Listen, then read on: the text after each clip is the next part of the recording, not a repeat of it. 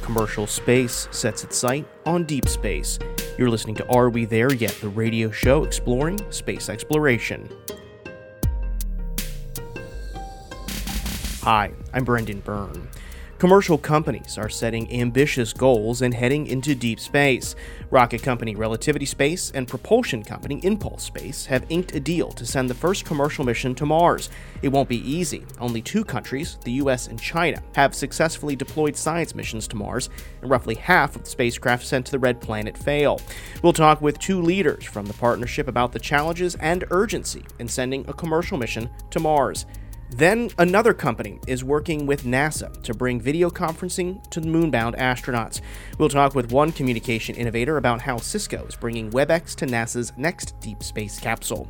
Commercial space goes deep. That's ahead on Are We There Yet? here on WMFE, America's Space Station.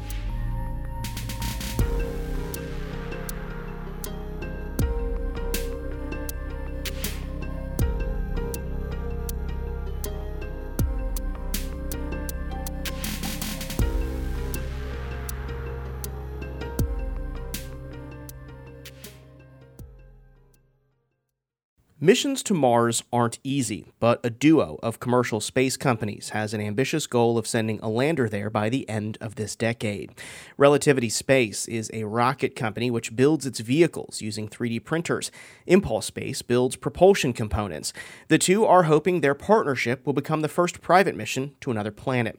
To talk more about the challenges ahead, we're joined by Relativity Space's Tim Ellis and Impulse Space's Barry Matsumori. Tim, Barry, welcome to the show. You bet. Great to be here. Yeah, excited. Tim, I want to start with you. This is a very ambitious mission. When you think about missions to Mars, only two countries have done it successfully. Um, what's the motivation to to kind of shoot for Mars like this? Yeah, sure. Well, I mean, I think for for me, one of the biggest things has been this is one of the founding missions of relativity is to help make humanity multiplanetary and and go to Mars. Um, we're only the second company when we were started six and a half years ago to go after that mission in the private space industry. Um, but I, I, certainly think there need to be dozens to hundreds of companies working to make this happen. If we're going to put a million people on Mars in our lifetime, it's a huge endeavor, as you, as you mentioned. Um, I'm a big fan of SpaceX and what they, they've done to date and what they're going to do with Starship but uh, there need to be more commercial companies making this happen. And so now with uh, the, the partnership with Impulse, there are now three companies working to make this mission happen. And I think uh, that that's very important because it's just not a certainty that uh, despite incredible success in the private space industry over the last two decades, it's not a certainty that more companies are going to emerge and do it. So for me, this is just uh, the, the, same mission that we sketched on the back of a Starbucks uh, receipt I started the company six and a half years ago. I actually I still have that receipt, which is kind of a, a funny story. Um, but I do think just it's consistently driving towards something that's really important for humanity and expanding the possibilities of human experience in our lifetime. Mm-hmm. Are you going to send that receipt to Mars, Tim? Um, I've got other plans for that receipt actually, and I can't wait to share it. But uh, oh, I've I've thought a lot about uh, I've thought a lot about that receipt. I used it in a talk I did recently in Sun Valley, so it was fun. Mm-hmm. Uh, Barry, your your company's joining on with Tim on this ambitious mission. Let's talk about what uh, what you all are bringing to the table. Let's talk about the lander. Um, what what is it going to look like, and and what are some of its its things that it has to do on the surface of Mars? Uh, great question. The lander, um, you've maybe seen a photo of it, but it's a space frame structure design uh, with four engines to enable the the powered landing. Uh, it has several phases through through the landing, uh, entry, descent, and landing phase. So first, it has to get through the atmosphere with a heat shield, and then the heat shield separates. There's a parachute to slow down the acceleration and, and get the speed down to the point where the thrusters can then take over and uh, propulsively land the vehicle uh, safely on Mars. Tim, Relativity Space is, is going to get this thing off the planet and give it that big boost that it needs to go to Mars. So tell me a little bit about the plans to get it off this planet first. Um, kind of what rocket are you using and, and, and where are we in that development uh, to seeing this? Yeah, of course. So um, we're using Terran R, which is Relativity's second rocket uh, launch vehicle. So the first one, Terran One, is uh, got its first stage on the launch pad at Cape Canaveral right now. We're just weeks away from doing our first orbital launch as a company. Um, so we're very excited about that and proving to the world that you can launch a 3D printed rocket to orbit. Um, second stage is already acceptance tested, so so we're, we're well on our way. Uh, the Terran R launch vehicle then is a, much larger uh, payload size, so it's twenty thousand kilograms payload in uh, reusable configuration. So this is a, a fully reusable launch vehicle. Um, it means with expendable payload performance, you have w- well over 35,000 kilograms payload. Um, so we have, uh, we already essentially have to build Terran R due to the number of commercial contracts we've signed. We, we recently announced $1.2 billion of deals um, with OneWeb and other companies. Uh, and so we already have to build Terran R. Um, so essentially, th- this for us is actually not a lot of extra work um, b- because we've been able to partner with what what is in my opinion, the best team to execute this mission on, on planet Earth, which is Tom Mueller, uh, Barry Matsumori, and, and, the rest of their pretty incredible engineering team. Um, I know, you, you, know, I've known Tom for a, a, bit now, and he's of course a legend in the industry. I think you know anyone that is historically bet against um, what him and the the SpaceX team had achieved, uh, kind of lost miserably on that bet. So I, I, think this to me is just another example. Um, now with our own companies, of course, uh, where we're going to prove that that uh, we can certainly take a real crack at it. Um, we have multiple launch windows through 2029, so I certainly think in that window the odds of success are, are extraordinarily high, even if it's ambitious uh, and and us driving to the first window. But we're, we're gonna we're gonna do it. Barry, why does this relationship with with Relativity Space make sense? Um, you know, why did did you both decide to get together to to tackle this this incredibly awesome mission? Well, first of all, uh, as Tim mentioned, it's a it's something that he's been thinking about for quite some time, and as it were, conversations came up uh, late last year between uh, Relativity and at the time Tom Mueller about the notion of going to Mars and it seemed to make sense. And they had the right vehicle. Uh, we knew that we could put together the design, and, and in large part, we've done large parts of it. Uh, we've already, uh, in spite of the announcement, we've been working on this for some time and gone through reviews. So, so uh, yeah, we're actually fairly advanced in in progressing towards this mission. Mm-hmm. And maybe to both of you, I'll start with you, Tim. Um, you know, thinking about putting the engineering challenges aside, you know, I've talked to people that say, you know, rocket science is hard, political science is even harder. Uh, are there going to be any policy hurdles that you think you may run into to be a private company launching to Mars? Sure. I, I mean, I think the clear answer is yes. There's going to be hurdles, uh, whether they're insurmountable or not. I'm I'm pretty bullish on. Uh, no one has done this before. We'd be the first commercial company in history to land payload on the Martian surface. So I, I, think from that standpoint, we're obviously in pioneering territory. Um, luckily, NASA and JPL have done it quite a few times. So I think there's a lot of uh, in the U.S. kind of rigorous science around what what sort of things you have to think about, and um, you know, contamination is probably the the top of mind issue there. Uh, and and so you know we're going to have to comply with a lot of those those uh, standard processes, but um, I think there's a way to do it, and I think and I think it's a worthy thing to to overcome because we don't just see this as a one time mission. We see this as a business opportunity where um, we're, we're just funding it ourselves initially, um, you know, because it's important for the mission and it's important for humanity, and and I think it's important for America to have the first commercial payload on the Martian surface. And so, from that standpoint, we're, we're gonna we're going to do it and work with the relevant agencies to do it.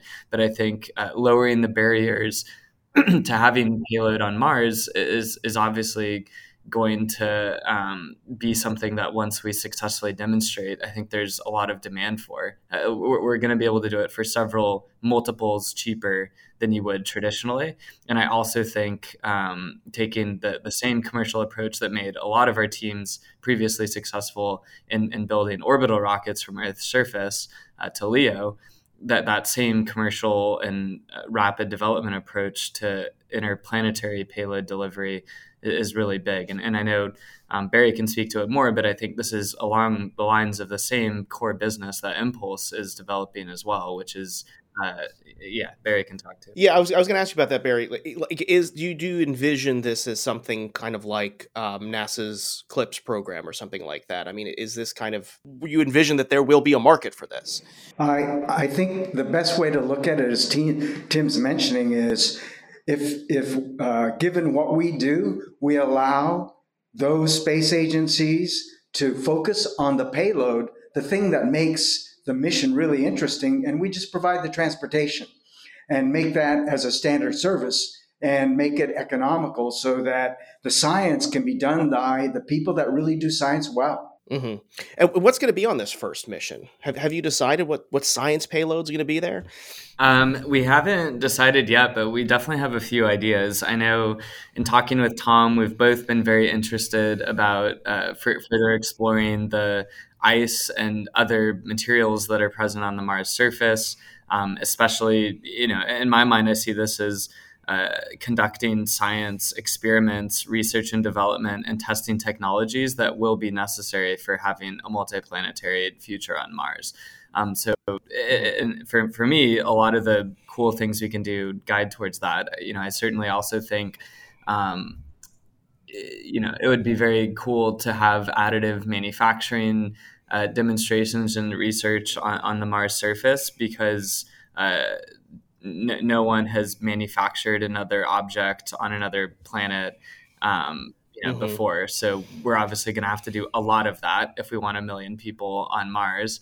Um, and, and, I think that would be extremely cool as well. But o- overall, the payload space, uh, we, we, expect we may do some of our own missions. Uh, we may sell payloads to government uh, we may also have a low enough cost and are easy enough to work with uh, as, a, as a duo that we have commercial companies that are interested in, in doing their own private research too. Barry, what, what are some of the kind of short term challenges your team's working on now? Like, what, what do you need to overcome to make this successful? Um, short, ter- short term, the good news is there's been a lot of science around this mission that uh, especially NASA, JPL has done. For example, the heat shield, that heat shield design is very much modeling what's been done in the past, so we don't have to recreate therm- thermodynamic models or anything else that have already been done. But yeah, getting the, the overall vehicle designed and simulating the mission, that's all that we've been working on now so that we understand all the parameters around the mission. And and finally, Tim, you said that you've got launch opportunities through 2029. Um, when could this mission actually leave the ground? What are you targeting?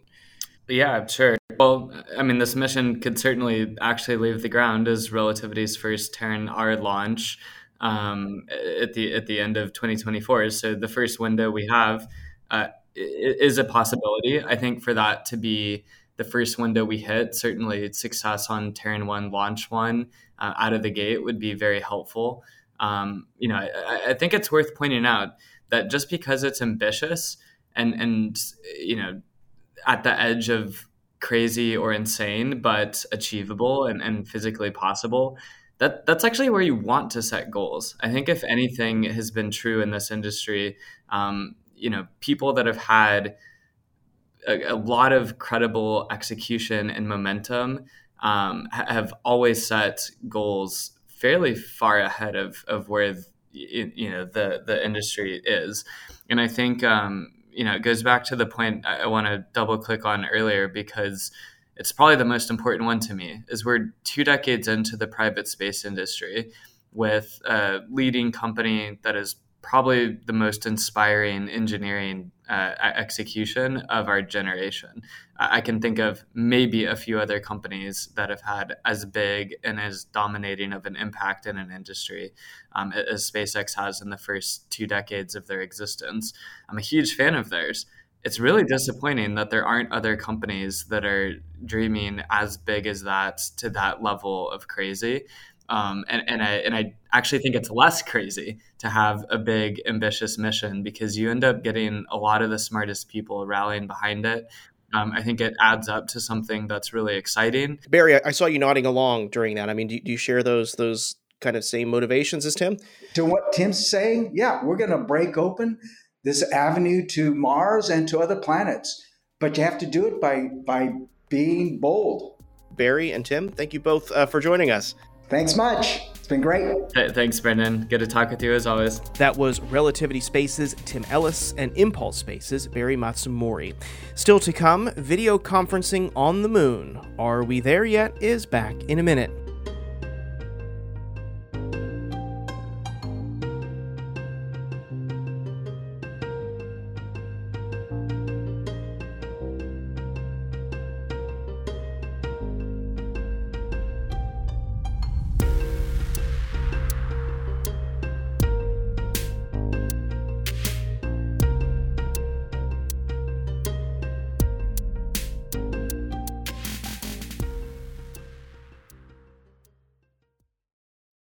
You're listening to Are We There Yet here on WMFE America's Space Station. I'm Brendan Byrne.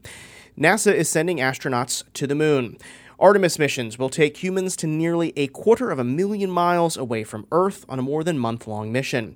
So, how can we stay in touch with our deep space astronauts? NASA is working with commercial companies like Cisco WebEx to help keep astronauts connected to their coworkers and families back here on Earth.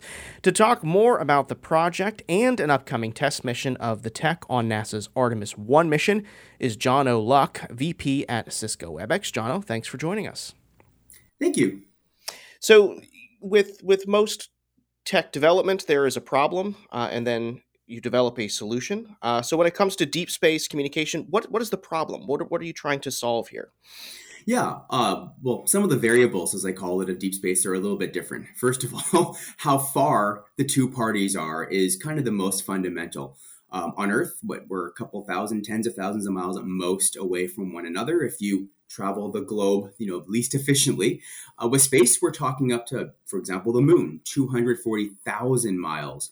And that just changes the nature of how long it takes for signal to get one place to another. The other is you and I right now, we're probably connecting over a good amount of fiber optic cable. No one's dragging 240,000 miles of fiber optic cable behind any one of these shuttles, right, as they're making it their way to the moon and beyond. And so the medium is uh, NASA's Deep Space Network this is an amazing technology, but it's radio waves now, not speed of light. So you've increased that distance and you've decreased the speed. And the third factor, which always is fun, you have a lot less bandwidth. You know, I, have got what two, three megabit up. Um, uh, you're talking maybe 100k. So it's 2022 video, as we might all love today, over what I love to call 2004 internet, when you were downloading MP3s and waiting for three hours.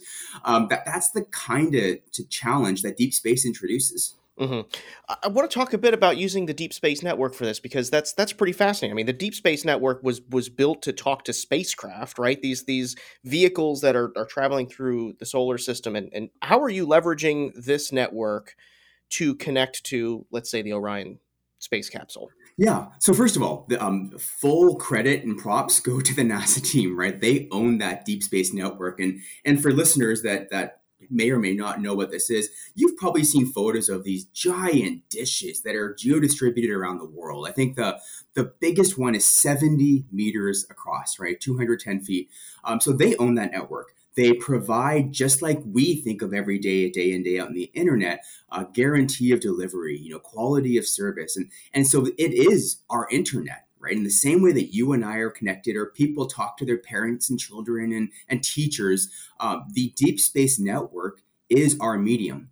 And our special built version of WebEx runs atop that, just like you and I use the internet. Mm-hmm. Why is it so important to have this kind of video connection with with these astronauts that will be in in the you know the Orion space capsule to have that communication back with Earth? Yeah, well, a couple things. First of all, humans are social animals, right? we, I, um, I like to see people. I like to talk with people. I like to interact with people. I think that's true of most people, at least at some point in their day. Uh, when we talk about these deep space missions, we're talking tens of days, right? 42 days. Eventually, if we're talking Mars, you're talking hundreds or eventually even thousands. You need that connection back to your loved ones. And so, video, first and foremost, can offer that. In the context of Artemis 1, it's unmanned. Let's just be clear, right? There's no one on the actual uh, the the capsule in the capsule, but we want to showcase that ability to see a face, a familiar face, as you're traveling out there. There's only a couple folks with you on that mission. And so being able to, to bring those people back into your life as you're going further and further from home uh, is a critical element. So social animals is really the, the first need. The second is we want to make exploration and science better. So this is where video a picture is worth a thousand words and my joke is that well a video is worth a million pictures literally right as you as you cut those frames. And so we now have an ability to help scientists on earth see what their experiment is like up there out there right? You, I, I don't know if this fact is is widely known but there have been 3000 plus science experiments performed on the iss the international space station alone in their first 20 years there's no way you could have shipped that many scientists and i don't think they all want to go that far either necessarily right? So we open up a whole new sort of scale at which we can perform these experiments and also the immediacy of the results. I'm not waiting for data to be sent back to earth for them to munge on it and then send something back. With some latency i can see now and share real-time directives or instructions to get the most of that experiment because literally every minute matters. Mm-hmm you mentioned this is happening the science is happening on the iss i'm wondering how much you relied on past experiences and best practices of, of video communication that's on the international space station apply to this kind of deep space technology. Where where's kind of the connect there?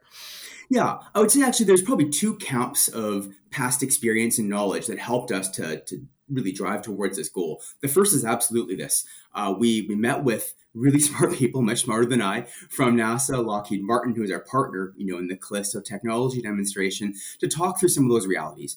As I mentioned, NASA owns that deep space network. They know all the ins and outs and hows and whats and, and the tolerance ranges. For example, what to expect with respect to latency. Normally, when we meet over video, I'm sitting at home, you're sitting at home, there's a round trip time. When we talk again about space, you're talking 7, 10, 15 seconds. So that was one of the key things. They already know simply from running these past missions what's that what does that look like? Um, the other camp that we draw from actually is ourselves. So luckily, Cisco um, has a lot of customers across all the industries, and we do work with oil and gas companies. We do work with certain companies that have ships that go around the world, and so we're already very aware of some of those kinds of realities when certain signal bounces off satellites. And so between those two, we've been able to put together this special built version of WebEx. The beauty is all those advancements we're taking back to the commercial space. So we brought commercial tech to bear, we brought those lessons in, made it better, and we're pushing those back. Video compression enhancements, you know, how we tolerate some of that lossiness, all those things are are products or byproducts, if you will, of this work. Mm-hmm. It's fascinating.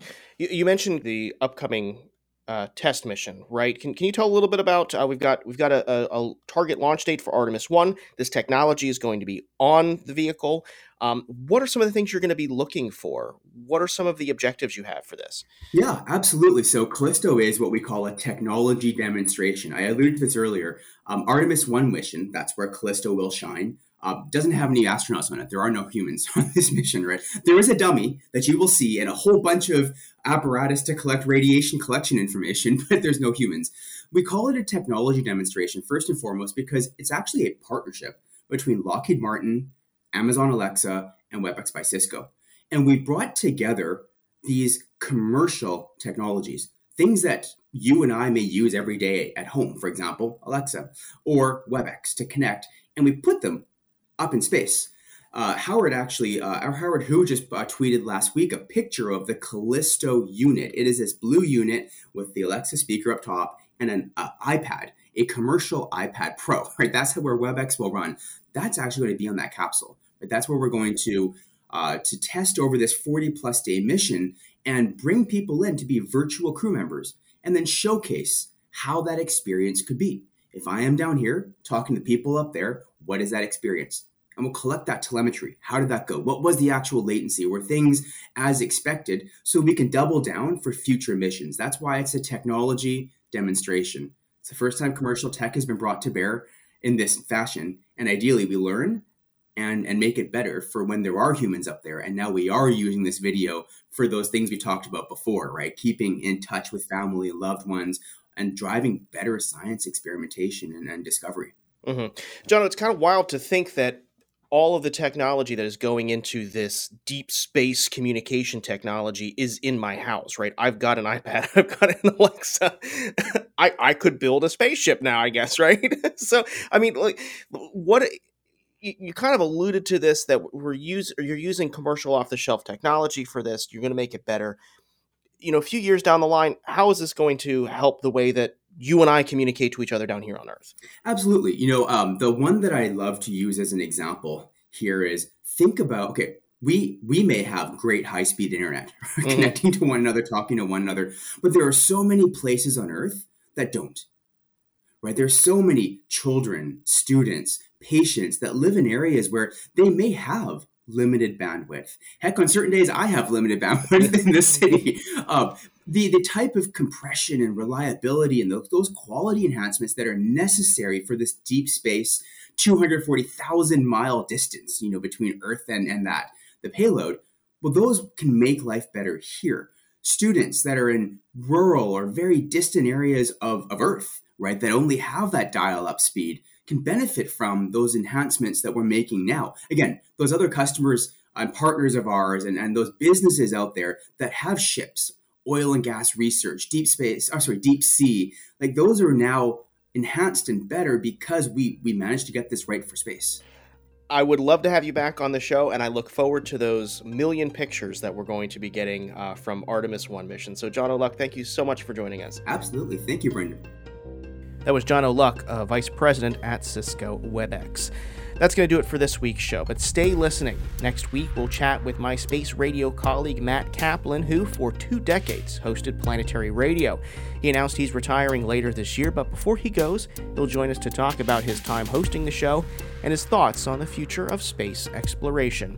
Don't miss that episode or any episode for that matter. Be sure to subscribe to this show's podcast feed. Get it on NPR One, Apple Podcasts, Spotify, or wherever you get your podcasts, or visit WMFE.org slash Are We There Yet? You can also stay connected to this show. Follow us on Twitter. We're at AWTY Space or interact with me. I'm at Space Brendan, or send us an email. Are we there yet at WMFE.org. Are We There Yet is a production of WMFE, America's Space Station. Editorial guidance this week from Latoya Dennis. Our intern is Caroline Brockler. Support for Are We There Yet comes from our listeners. And until next week, I'm Brendan Byrne. Thanks for listening.